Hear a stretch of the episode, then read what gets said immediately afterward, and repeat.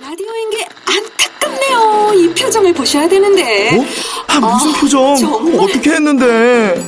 KBS 라디오 7개 채널에서 제공하는 최고급 정보들을 사진과 기사 그리고 영상으로 확인하실 수 있습니다. 읽는 라디오 KBS 라디오 홈페이지 라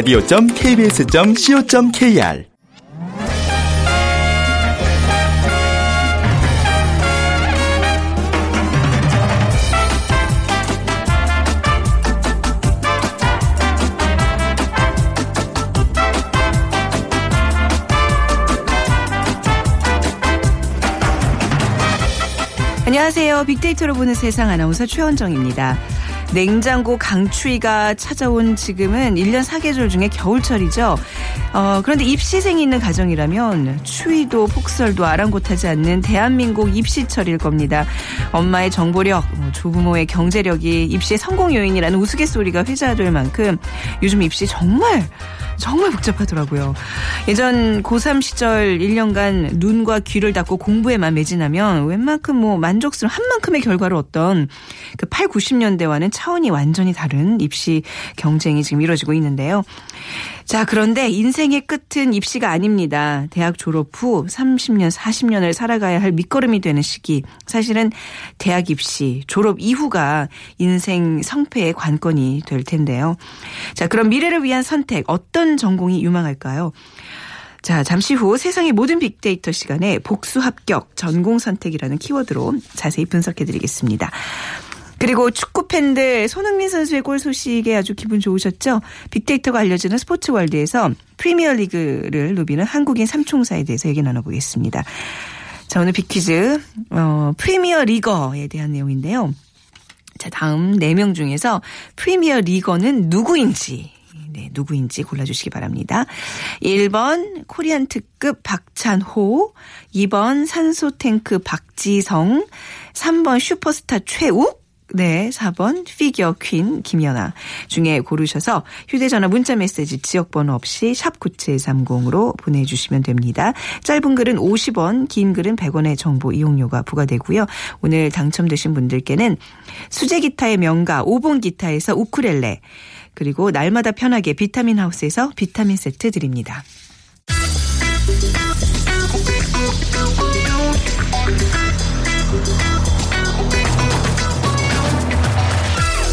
오늘 여러분이 궁금한 모든 이슈를 알아보는 세상의 모든 빅데이터. 연세대 박희준 교수가 분석해드립니다. 네, 연세대학교 정보산업공학과 박희준 교수와 함께 합니다. 안녕하세요. 네, 안녕하십니까. 네. 저 오늘 모처럼 우리 교수님이 잘 다뤄주실 것 같은 주제로 오늘 대학 입시에 관한 키워드 좀 분석을 해볼까 해요. 이제 예. 또 대학에 계시니까 누구보다 잘 아실 텐데 그 제 주변에 고3 수험생을 둔 부모님들의 얘기를 들어보니까 너무 너무 복잡해서 무슨 얘기인지 못 알아들을 정도예요. 예. 그러니까 뭐 쉽게 얘기하면 수능 점수가 더 낮은데도 낮은 친구가 더 좋은 대학을 가고 뭐 이런 경우들이 있더라고요. 이게 어떻게 가능한 건지 오늘 한번 그 전공 다양한 선택 입시 전형이 있기 때문에 예. 아마 빚어지는 결과가 아닌가 싶습니다. 그렇죠. 예. 그 전공 선택이 있어서 굉장히 많은 학- 학생들이 좀 고민에 많이 빠져 있을 것 같은데요. 한번 좀 알아볼까요? 네. 예. 네. 에, 이제 다음 주부터 어, 대학 등록이 시작이 되죠. 네. 그래서 복수 합격한 입시생이나 학부모님들은 이번 주말에 전공 선택, 대학 선택에 관해서 굉장히 많은 고민을 하실 텐데요. 음. 네. 그러다 보니까 아무래도 그 소셜 네트워크 상에 최근에 전공 선택이라든가 대학 합격 관련된 단어들이 굉장히 빈도수가 높게 음. 네. 등장을 하고 있습니다. 그리고 이제 연관 검색어 연관 단어죠. 네. 에, 소셜 네트워크 상에서 전공 선택이라는 단어와 아, 자주 같이 등장하는 단어가 이제 취업, 음, 그렇죠. 대학, 네. 음. 고민, 그 그리고 적성이라는 단어도 어 같이 이제 등장을 하는데 사실 적성이라는 단어가 제일 먼저 나와야 되는데 말이죠. 네. 음. 취업이나 고민에 비해서는 굉장히 낮게 나오고 있습니다. 네. 이 저희가 이제 빅데이터로 보는 세상 이제 시작하면서 가장 많이 다뤘던 초반에 많이 다뤘던 주제 중에 하나가 이제 직업을 예. 빅데이터로 어떻게 분석하냐 그래서 뭐 앞으로 이제 사라질 직업도 이런 얘기 많이 했었잖아요. 그렇습니다. 그러니까 굉장히 이런 어떤 미래를 보는 그 어떤 시각들 중에서 직업을 분석하는 게 굉장히 빅데이터로 좀 잘 돼 있는 것 같아요. 그래서 오늘 그런 얘기 좀 재밌게 나눠볼 것 같은데 예. 우리 청소년들이 지금 현재 예, 가장 희망하는 전공은 예. 어떤 걸로 나타나고 있어요? 에, 교육부가 한국직업능력개발원이 지난해에 전국 초, 중고등학생 약 3만 명을 대상으로 이제 현황을 조사를 했는데요. 네. 우리나라 고등, 고, 고등학생의 15.9%가 문화, 예술, 스포츠와 관련된 직종을 희망하는 것으로 나타났고요. 네. 특히 문화, 예술 분야 선호도는 여학생이 남학생이 한 두 배 정도 높은 것으로 나타났습니다. 네. 그리고 문화, 예술, 스포츠 관련 직종 이후에는 남학생은 공학이나 기술직을 선호했고요. 네. 여학생은 교육 분야를 선호하는 것으로 이 나타났습니다. 문화 예술에는 약간 뭐 연예인에 대한 길 이런 것도 포함이 돼 있는 거겠죠. 예, 근데 오늘 나온 또 기사를 보면은요. 네. 한국보건사회연구원에서 초등학교죠. 4학년에서 6학년 학생들 약 500명을 대상으로 이제 장래의 희망을 묻는 설문을 했는데 네. 거기서도 앞서 말씀드린 것처럼 문화예술이나 스포츠 계통의 직종이 가장 우선시됐고요. 음. 네. 그 다음이 요즘 쿡방과 먹방의 영향인지는 모르겠는데 네. 요리사가 2위를 차지했습니다. 아, 그래요. 이 예. 학생들의 그 희망 전공, 뭐 희망 뭐 직종 이런 것들 보면 그 시대의 어떤 그 트렌드가 그대로 고스란히 담겨 있는 것 같아요. 그죠? 근데 재밌는 것이 네. 앞서서 말씀드린 이제 초 중고등학생의 희망은 그렇고요. 네. 그렇지만 대학을 가기 전에 네. 어떤 전공을 선택할 것인가의 답은 또 다른 아. 결과를 낳습니다. 예, 그래서 예. 어, 경영이나 경제 전공이 고등학생 전체 한 8% 정도가 음. 되고요. 문화 예술 스포츠에 해당하는 전공 중에는 디자인만 한 5% 정도로 5위를 차지하고 나머지는 10위권 밖에 있습니다. 그러니까 네. 어렸을 때 문화 예술 스포츠에 관련된 희망을 많이 갖지만은 결국 취업과 연계된 전공 선택을 할 때는 좀 다른 문제가 아닌가 음. 하는 생각을 해봅니다. 그러니까 이제 현재 뭐 어린 학생들의 같은 경우에는 현재 자기가 하고 싶어 하는 것과 또 이제 예. 대학교에서 전공을 선택하는 거는 미래를 봐야 되는 거잖아요. 그렇죠. 지금 잘 나간다고 이게 좋은 직장이 아니라 예. 앞으로 어떤 직장 직장들이 직종들이 대세일까 이걸 좀 점쳐볼 줄 알아야 될 텐데 근데 아무튼 전공과 무관한 직업을 갖게 되는 경우가 허다하잖아요. 예. 허다하죠. 교수님은 어떤 전공이셨어요? 저는 사실 뭐 학부 때는 이제 컴퓨터 과학을 전공을 했었어요. 아, 컴퓨터 그러세요? 과학을 전공했는데 네. 안 맞더라고요. 아. 예, 안 맞았어요. 근데 저도 왜냐하면 컴퓨터 과학을 제 전공으로 선택했던 이유가 네. 제가 88학번이거든요. 네. 그때는 사실 이제 컴퓨터 시장이 처음 열릴 시기였기 때문에 컴퓨터 과학을 전공하면 취업이 굉장히 잘 될 것이다. 예, 잘 됐어요. 그래서 아, 네. 어, 저는 뭐 현실과 어떻게 보면 굉장히 네. 타협, 음, 타협하는 아니, 입장에서 컴퓨터 과학을. 네. 선택을 했었는데 네. 음. 제 적성과 좀 맞지 않은 것 같아서 결국 이제 경영 쪽으로 대학원부터 아, 선택을 했고요. 그러셨군요. 지금은 경영 쪽 관련된 일을 하고 있죠. 네, 뭐 중간에 그렇게 또 다른 어떤 과를 바꿔서 공부를 계속하는 경우도 있지만 대학에서의 전공이 아무 의미 없는 인생에서 그런 경우도 좀꽤 아, 있잖아요. 저기 네. 진- 진행자께서도 정치외교학을 근데 일종의 뭐 방송이랑 연관이 없다고 할 수는 영- 없죠. 예, 그렇게 예. 그래서 제가 이렇게 통계를 좀 보니까요. 네. 그 한국 고용정보원에서 2005년부터 11년까지 대졸자 직업 이동 경로를 조사를 했는데요. 네. 그것을 보면은 인문계 대학 졸업생들 절반이 전공과 무관한 일자리에 취직한 것으로 지금 나타났고요. 음. 그리고 전체 대졸 취업자의 전공 불일치 비율이 2005년에는 23.8%인데 네. 2011년에는 약간 증가합니다. 27.4%로요. 그래서 한 6년간 3.6% 정도 상승하는 것으로 나타났고요. 2011년 기준으로 보면 인문계열 전공 불일치율이 44.9%. 네. 그래서 공학 계열인 23.4%보다 훨씬 높게 나타나고요. 음. 특히 이제 인문 계열 중에서도 어문학 계열이 전공 불일치 비율이 굉장히 높게 나타나는데 아. 네. 유일하게 문헌정보학, 네. 문헌정보학은 굉장히 전공과 그리고 취업 이 일치하는 것으로 나타났습니다. 네. 전공 선택 기준이 취업에 미치는 영향 이것도 이제 뭐 통계적으로 좀 나오나요? 근데 이게 네. 보면은 재밌는 것이 에, 아까 제가 이제 초중고등학생들의 희망도 얘기했고 네. 입시를 앞둔 고 2, 3학년의 이제 음. 희망 전공을 얘기를 했는데 우리가 한번 살펴볼 것 지금 대학에 지나간 학생들 네. 이미 진학을 하고 취업을 눈앞에 둔 학생들은 어떻게 생각을 하느냐도 좀 궁금한 것 같아요. 네. 그래서 그것을 좀 살펴보면은 한 그 통신사에서 네. 어, 대학 재학생 한 300여 명을 대상으로 조사를 한 설문 결과인데요. 어, 가장 전망 좋은 전공으로 음. 대학 재학생들이 인식하고 있는 전공은 공학 계열입니다. 네. 컴퓨터 공학, 기계 공학, 전기 공학 순이었고요. 그래서 앞으로도 아마 지속적으로 이 IT 분야에 대한 높은 수요, 성장 가능성이 높은 점수를 주지 않았나는 생각이 들고 음. 네네. 2위는 사회과학 계열이었어요. 2위는 한 11% 됐는데요. 요건 아무래도 이제 기술이 발전하면서 기술이 대체할 수 있는 부분이 있지만 인문 사회 계열은 아 사회 과학 계열은 네. 아무래도 조금 기술이 대체할 수 있는 네. 그런 시기가 조금 늦춰지지 않을까 하는 아. 관점에서 그쪽 그 사회 과학 계열을 어, 좀 선호하는 그런 예, 현상을 뭐 약간 보였던 것 학문의 같습니다. 기본이다라는 생각으로 그냥 뭐, 이- 뭐 인문 계열은 그러니까 사실 그런 거잖아요. 그냥 어떤 거에 다 기본이 될 수 있는 예, 거니까 예. 선택하는 건. 근데 이게 보면은요 아니라 재밌는 게 네. 직업과 취업을 염두에 두고 전공을 선택한 학생들의 취업률이 아무래도 네. 높긴 높았어요. 네. 아까 이 질문 하셨죠? 네네. 예. 82.6%였고요. 어. 그리고 흥미와 적성에 따라서 선택한 경우는 한 78.4%. 네. 하지만 하지만 이제 무조건 성적에 맞추거나 주위 사람들의 권유로 본인의 자의가 아니라 주위 사람들의 권유로 전공을 선택한 경우는 76.6%로 좀 취업률이 떨어지긴 합니다. 근데 네. 보면은 아까 말씀드린 것처럼 큰 차이는 보이지 않는 것 같아요. 음, 그렇군요. 예, 예. 근데 이제 남들이 다 하는 거, 그러니까 이쪽이 뭐 취업률이 높다고 해서 가는 게 그 과연 올바른 선택인가 싶어요. 오히려 남들이 다 안 하는 거를 이렇게 좀 뭔가 블루오션을 이렇게 좀 찾는 것도 굉장히 중요한데 말이죠. 그게 굉장히 중요하죠. 예, 현재 그 스위스에서 열리고 예, 있는 예. 다보스 포럼 에서 이제 미래 고용 시장이 지금 화두라고 하는데 사실 이게 미래에 대한 예측, 이게 예. 빅데이터를 활용한 예측이라서 더 좀 흥미가 지금 있거든요. 이제 네. 스위스에서 열리고 있는 다보스 포럼의 최대 화두가 이제 4차 산업혁명이거든요. 네. 그래서 4차 산업혁명이 앞으로 우리 미래 고용 시장을 어떻게 만들어 나갈지에 대한 에, 미래 보고서를 다보스 포럼에서 이제 발간을 했는데요.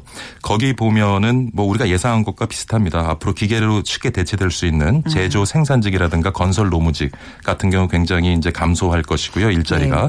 그리고 중간 관리자를 중심으로 한 사무직도 굉장히 감소할 것으로 보여요. 근데 재밌는 것은 아까 그 청소년들의 희망이 에, 엔터테인먼트, 문화 네. 예술 쪽에 굉장히 희망을 많이 했는데 의외로 엔터테인먼트 문화 예술 쪽도 일자리가 굉장히 감소할 어, 것으로 이것은 지금 그래요? 2016년부터 20년까지의 예측이거든요. 네. 근데 제가 생각해 보면 올해가 우리 IT 업계에서는 이제 가상현실의 원년이다라는 얘기를 해요. 그래서 네. 앞으로 향후 몇 년간 가상현실 쪽이 굉장히 급속하게 발달할 텐데 음. 가상현실이 발달하게 되면 아무래도 엔터테인먼트와 예술 쪽의 일자리가 네. 오히려 역으로 좀 줄어들지 않을까 아. 하는 생각을 해봤고요. 네. 증가하는 쪽은 아무래도 컴퓨터하고 수학 관련이에요. 아, 그런가요? 예, 네. 그래서 앞으로 네. 관련 기술들에 대한 이제 투자가 늘어나면서 그쪽 일자리가 늘어날 텐데 음. 또 재밌는 게 지금 말씀하신 부분이에요. 가장 컴퓨터와 수학 관련 일자리가 늘어날 것으로 예측은 하고 있지만 네. 그 분야에 구직이 쉽지는 않을 것이다라고 예측을 합니다. 그러니까 네. 뭐냐면 예, 컴퓨터나 수학 쪽이 굉장히 가능성이 있고 성장성이 있는 분야이긴 하지만 네. 그쪽으로 사람들이 몰린다는 얘기죠. 아까 그러니까 어떻게 해야 돼요? 네. 근데 제가 이렇게 교직에 있어 보니까요. 네. 부동산 경기도 이렇게 주기가 있듯이 네. 이 학계에도 전공 선택에도 주기가 있는 것 같아요. 아, 그래서 예. 대체적으로 제가 보니까 한 10년 정도 주기가 아. 오는 것 같은데 그래서 지금 유망하다고 생각되는 분야의 전공을 선택하는 것이 과연 10년 뒤에 유리할 음. 그러니까요. 것인가? 그것은 우리가 좀 고민해 봐야 될 문제 같습니다. 저는 이제 언론 방송에 이제 취업하고 있는 사람으로서 이쪽은 어떤 것 같아요? 그러니까 이 흔히들 뭐 기자란 직업이 없어지는 대표적인 직종 중에 하나라고 안 그러는데 좋습니다. 예, 이 그래요? 언론 네. 방송 법 부분의 쪽에. 일자리 예. 법 쪽에도 예. 굉장히 그렇죠. 감소할 분야로 지금 꼽고 아, 있어요. 어떻게 보면 한때는 가장 많은 젊은이들이 선호하는 그런 직종들이었는데 지금도 선호합니다. 아, 그렇군요. 예. 미래는 그러니까 좀 상상할 수 없는 많은 변화를 경험한다는 얘기일 텐데 그러면 미래가 요구하는 인재상은 어떤 거라고 보세요? 그래서 앞으로는 우리가 네. 경험하지도 못하고 상상하지 못한 변화가 앞으로 펼쳐질 거예요. 네. 그래서 어떻게 보면은요, 우리가 가지고 있는 지금 전문 분야라는 것이 어느 순간에 무의미해질 수도 있습니다. 네. 그래서 물론 전문 분야를 갖는 것은 중요하지만 요번에 그 다보스 포럼에서 나온 미래 보고서를 봐도 분야에 대한 전문성보다 더 중요한 것은 음. 문제 해결 역량과 그다음 소셜 역량이다. 그러니까 내가 가지고 있는 것을 주변의 것과 융복합하는 과정을 통해서 부가가치를 네. 만들어내기 위해서는 네. 누군가와 소통하고 주어진 문제를 해결하는 능력이 음. 오히려 분야의 전문성보다 더 중요할 것이다라는 예측을 하고 있습니다. 아, 좀 많은 또그 고3 수험생 당장 이제 전공을 선택해야 되는 학생들 입장에서는 이런 얘기 들으면 더 혼란스러울 것 같기는 해요. 누가 좀 구체적으로 더 많은 정보들을 주면 제가 뭐. 큰 도움을 못 드린 것 같은데 아니, 아니, 가장 그냥- 원론적인 것은 적성에 네. 맞는 직업을 선택하라고. 하잖아요. 근데 네. 제가 단언할 수 있는 건 네. 10년, 20년 뒤에는요. 네. 안전한 직종은 아무것도 없습니다. 아, 자기가 답이네요. 잘하고 즐길 수 있는 것을 하고 거기서 주의와 연계를 통해서 부가가치를 아. 만들어내는 방법을 생각하는 것이 네. 가장 바른 길이라는 생각이 네, 듭니다. 밖에서 엄지척 해주셨어요. 아주 저- 정말 정답입니다. 자, 오늘 세상의 모든 빅데이터, 오늘 복수 합격을 두고서 이제 미래에 또, 어, 저, 그 각광받는 진로들, 직업에 대해서 좀 얘기 나눠봤습니다. 말씀 감사합니다. 감사합니다. 네, 연세대학교 정보산업공학과 박희준 교수였습니다.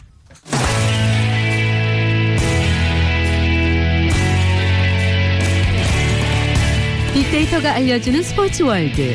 KBS 스포츠국 정충희 기자와 방송인 최욱 씨가 함께합니다.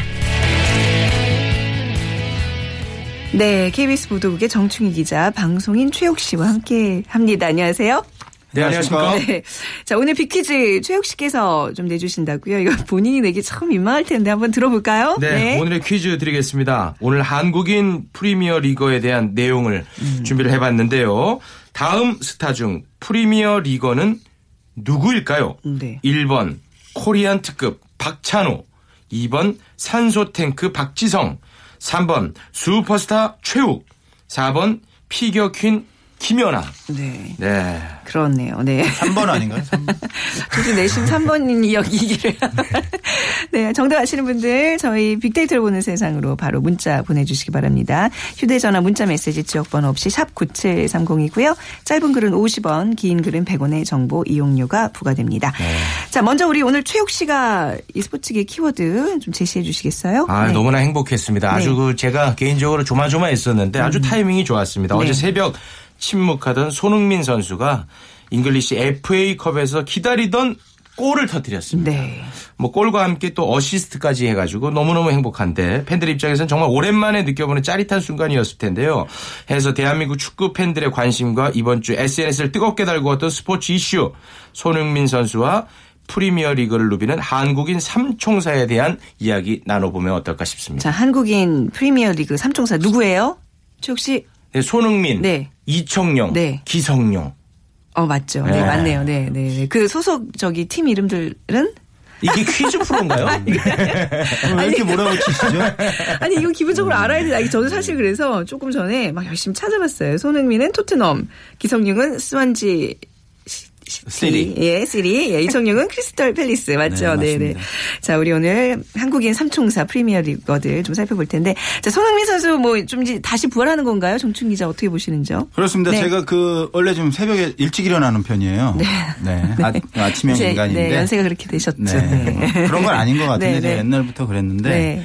그 포털을 봤더니 역시 손흥민 선수가 그 검색어 상위권을 휩쓸고 있더라고요. 음. 네. 손흥민, 토트넘, 뭐 손흥민 골. 네. 어 찾아봤더니 역시 멋진 골을 넣었습니다. 그 손흥민 선수가 사실 400억 원의 이적료를 받고 네. 그 토트넘으로 이적했을 때 기대가 많았는데 중간에 부상을 당하면서 음, 네. 조금 침체기가 있어서 사실 걱정 많이 했거든요. 그리고 리그 경기에서 초반과는 다르게 교체 선수로 계속 나오면서 팬들 걱정이 많았는데 그 레스터 시티와의 FA컵 64강전에서 결승골 터트렸고 그다음에 또 멋진 어시스트로 2대 0 승리를 이끌었습니다.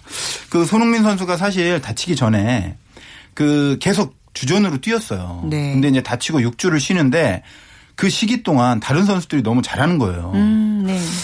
뭐 토트넘이 손흥민의 소속팀이기 때문에 토트넘이 잘하는 것을 우리 팬들 많이 응원하지만 그렇죠. 손흥민이 있을 때 잘하는 것을 사실은 그 바라는데 손흥민이 네. 없을 때도 워낙 잘해서 손흥민 선수가 사실 들어갈 자리가 음. 그 만만치 않았는데 이번 FA컵에서 그 실력을 보여주면서 다시 네. 한번 주전 경쟁 할 수 있는 어떤 청신호를 켰다 아, 그렇게 분석을 하고 있습니다. 네. 자, 빅데이터 전문가를 꿈꾸는 빅데이터 꿈나무 최욱 씨였어요. 네. 네. 이렇게. 네, 저기 한국 팬들 사이에서 이제 SNS상에 어떤 반 응들이 있을까요? 그 일단은 뭐 기분 좋다는 반응들이 네. 많이 있고요. 또 반면에 그동안에 그 손흥민 선수를 교체 선수로 쓰는 그 감독 포체티노 감독에 대한 아, 불만의 글들이 또 많이 올라오고 있어요. 아. 아, 근데 이렇게 잘하는데 왜 도대체 그 교체 선수로 쓰느냐. 네. 그리고 이제 그동안에 손흥민 선수를 비판했던 네티즌들을 그 질책하는 글들도 많이 옵니다. 어쩔래 이렇게 잘하는데 뭐 이런 글들이 있지 않습니까? 음. 네, 네. 그 네티즌 분들이 약간 좀 일희일비하는 경향이 좀 있는 것 같아요. 네. 예, 근데 뭐 다른 선수들이 너무 잘하고 있어가지고 감독 입장에서는 조금 고민이 많을 것 같긴 합니다. 음. 그럼, 네. 예. 해외 언론에서의 반응도 궁금하네요. 네, 그렇습니다. 그 BBC에서 그 프리미어 리그를 상당히 비중이 있게 다루는데 BBC에서 상당히 인상적인 그 코멘트를 남겼어요. 네. 그 손흥민 선수가 토트넘에서 활약한 이후에 음. 최고의 83분이었다. 그러니까 83분까지 뛰고 교체됐거든요. 네. 상당히 좀 극찬을 했고 그 포체티노 감독 이야기를 했는데 사실 토트넘이 명문 구단입니다. 네. 그래서 뭐 그 부동의 스트라이커인 해리케인 선수도 있고 영국인의 사랑을 많이 받는 선수고 뭐 라멜라라든가 알리라든가 에릭센이라든가 능력 있는 공격 자원이 많이 있어요. 그래서 이 선수들을 골고루 쓰고 있는데 이 선수들이 아까 말씀드린 것처럼 부상 동안 손흥민 선수 부상 동안 좀 제 역할을 잘했기 때문에 지금 약간 그 손흥민 선수가 침체기에 있었는데 아마 네. 이번 경기를 또 포체티노 마티노 감독이 직접 보고 네. 첫 골을 넣은 다음에 만세 부르는 장면이 정말 인상적이었어요. 그 장면이 제일 좋았어요. 감독이 만세. 네. 네. 감독이 리액션이 좋은 감독이긴 한데 이 손흥민 선수 골에 대해서는 더 큰 네. 행동을 보여줬기 때문에 아. 아. 마 느끼는 바가 있으실 것이고 네. 손흥민 선수의 리그 출전 경기도 조금 더 많아지지 않을까 이렇게 조심스럽게 전망을 해봅니다. 네. 네. 꼭 저는 그 제 입장에서는 그 우리 선수가 골을 넣고 나면은 꼭 저는 감독을 봅니다. 맞습니다. 아, 예. 예. 어떤 어떤 마음인지 알아요. 예. 그 저기 왜 잘하고 나서도 그냥 왜 뜨뜻한 표정을 지을 경우도 있잖아요. 네. 그냥 네가 이제 이제야 이제 뭐 몸값을 하는구나 이런 표정. 그게 아니라 정말 기쁨에 그 환호성을 보냈습니다 이번에는. 자 우리 프리미어리그 한국인 삼총사 얘기 오늘 이제 손흥민 선수 얘기부터 시작을 해봤는데요. 두 번째 선수 누구예요, 최욱 씨? 아, 왠지 네. 자꾸 그 마음이 쓰이고 어, 개인적으로 굉장히 또 좋아하는 선수인데요. 네. 기회를 노리고 있는 Blue Dragon 이청용 선수입니다. 네. 음.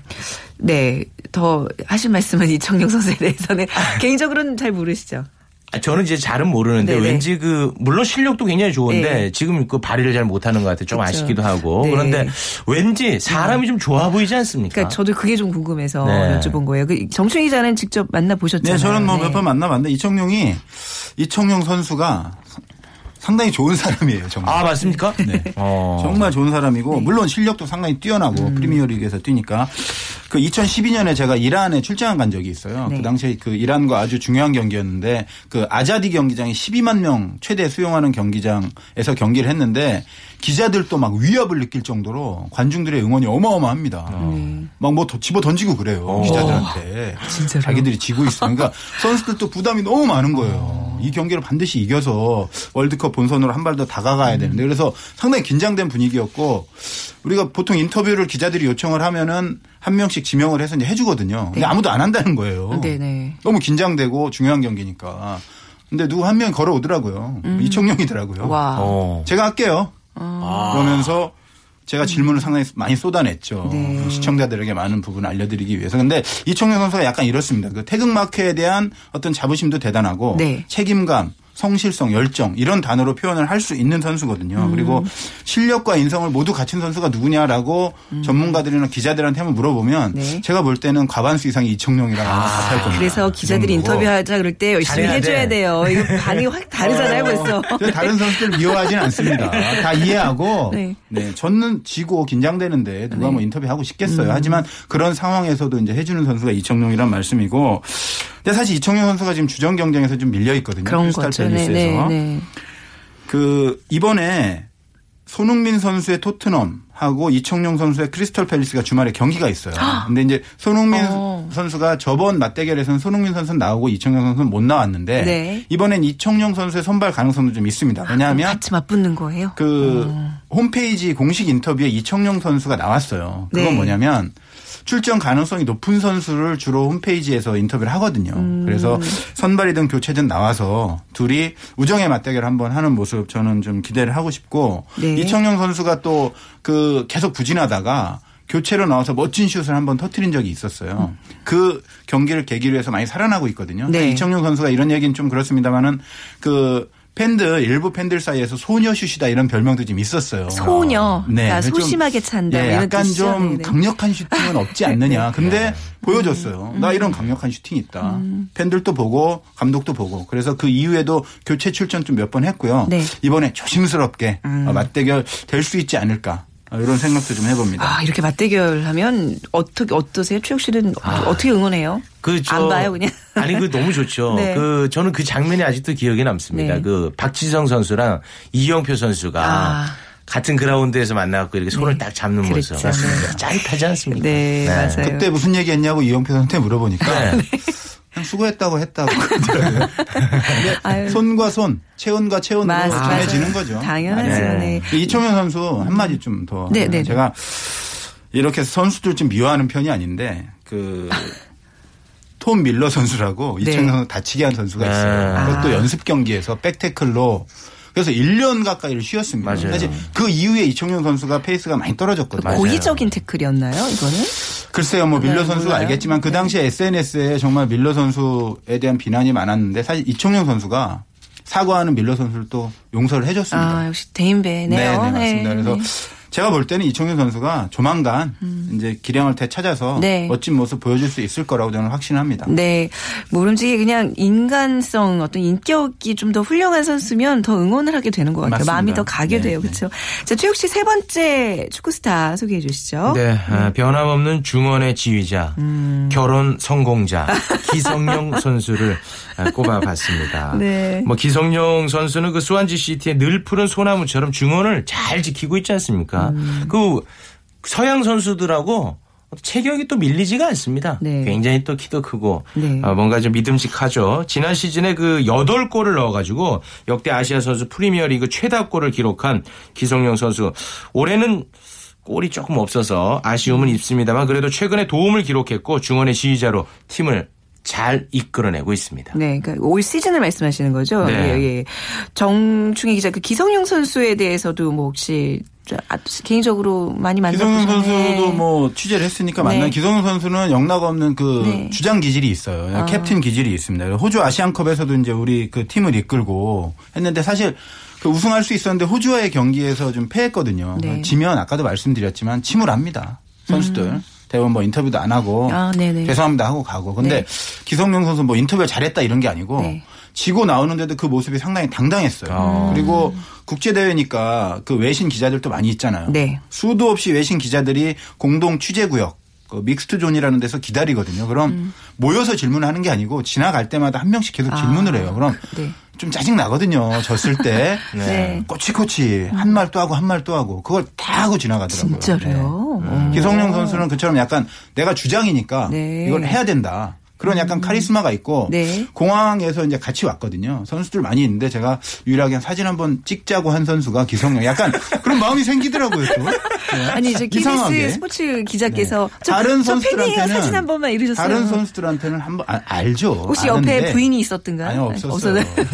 없었습니다. 네. 한혜진 씨 없었고요. 네. 그 정도로 약간 카리스마가 있고 뭔가 아 이 선수는 정말 큰 선수다라는 그런 느낌이 있어요. 어. 네. 프리미어 리그에서도 지금 선수 랭킹 따져보면은 한국 선수 중에 가장 상위에 랭크된 선수가 기성용 선수예요. 근데 네. 이게 그 계속 조사할 때마다 바뀌는데 181위고요. 음. 손흥민 선수가 199위, 이청용 선수가 359위. 네. 그래서 한 6, 700여 명 돼요. 음. 뭐 후보 선수들까지 2군 왔다 갔다 하는 선수까지 네. 포함해서 그럼 180, 100, 100위 대 선수면은 상당히 수준급 선수로 아, 보고? 네. 예전에 이청용 선수가 11위까지 올라간 적도 있어요. 네, 오. 네, 네, 네. 자, 조사 전문가 최욱 씨, 그 삼총사 지금 거론된 이 프리미어 리그 말고도 우리 또 한국의 최초 프리미어 리그 누가 있죠? 아, 네. 그렇습니다. 비퀴즈도 나왔죠? 네. 예, 이 선수에 대해서 그 네. 좀 고마워해야 됩니다. 사실 음. 다른 선수들이 네. 한국인 최초의 프리미어 리거는 역시 음. 예, 박지성 선수였죠. 그렇죠, 네. 예, 이후에 그 이영표 설기현을 거쳐서 비운의 스타 이동국 선수 그리고 네. 김두현, 조원희, 지동원 그리고 아쉬움이 너무나도 큰 박주영 선수, 네. 윤석영, 김보경 등 프리미어리그 무대를 밟았죠. 총 13명이에요. 네. 예. 그 중에 그 박지성, 이영표, 설기현은 뭐 아주 그 성공적인 결과를 이끌어냈지만 네. 나머지는 조금 아쉬움이 있었죠. 네, 아, 진짜 우리가 우리 그동안의 프리미어 리거들을 좀 다 언급하고 싶은데 시간 관계상 앞으로 우리 미래의 빅리거들을 좀 소개받고 마무리하도록 하겠습니다. 네. 어, 있을까요? 미래 빅리거들 네. 보면은 지금 이제 그 주변부에서 열심히 하는 선수들 많거든요. 그리고 뭐 그 독일에 있는 선수들도 있고. 근데 제가 볼 때는 지금 그 올림픽 대표팀에 있는 황희찬 선수라든가 네. 그리고 그 박인혁, 최경록 이런 젊은 선수들 같은 경우에는 충분히 프리, 프리미어 리- 리거가 될 수 있는 잠재력을 가졌다 그 보고 음. 요것과는 조금 관계 없는데 제가 하나 그 광고 말씀드리면은 네. 이영표 선수가 또 그 박지성 선수와 함께 프리미어 리거가 대표적인 선수지 않습니까? 그쵸, 네. 제가 뭐 입단식도 다 취재 다니고 그랬는데 네. 오늘 그 10시에 네. 한국과 그 요르단의 요르단. 올림픽 축구 아시아 최종 예선 8강전이 있거든요. 네. 그래서 저희가 KBS ETV로 중계 방송하는데 이광용 아나운서가 캐스터죠. 네. 해설은 이영표. 해설위원이 아. 명쾌하게 초롱이라고 불렸던. 다, 다시 한번 몇 시에 한다고요? 어, 이게 경기는 시간이? 10시 반이고요. 10시 중계 반이요. 네. 방송은 10시에 시작입니다. 알겠습니다. 예, 또 승전보를 좀 전해 그렇습니다. 오기를 네. 이광영 아나운서 화이팅. 네, 제가 같은, 같은 좋아하시나 동료로서 봐요. 아 그럼요. 자 오늘 어, 프리미어 리그에 대한 얘기 두 분과 나눠 봤습니다. 감사합니다. 고맙습니다. 네, 정충희 기자 최욱 씨였습니다. 오늘 우크렐레 4231 뒷번호 쓰시는 분들이고요. 8686님 비타민 세트 드리도록 하겠습니다. 자 주말 주말 잘 보내시고요. 다음 주 월요일 11시 10분에 다시 찾아뵙겠습니다. 지금까지 아나운서 최현정이었습니다. 고맙습니다.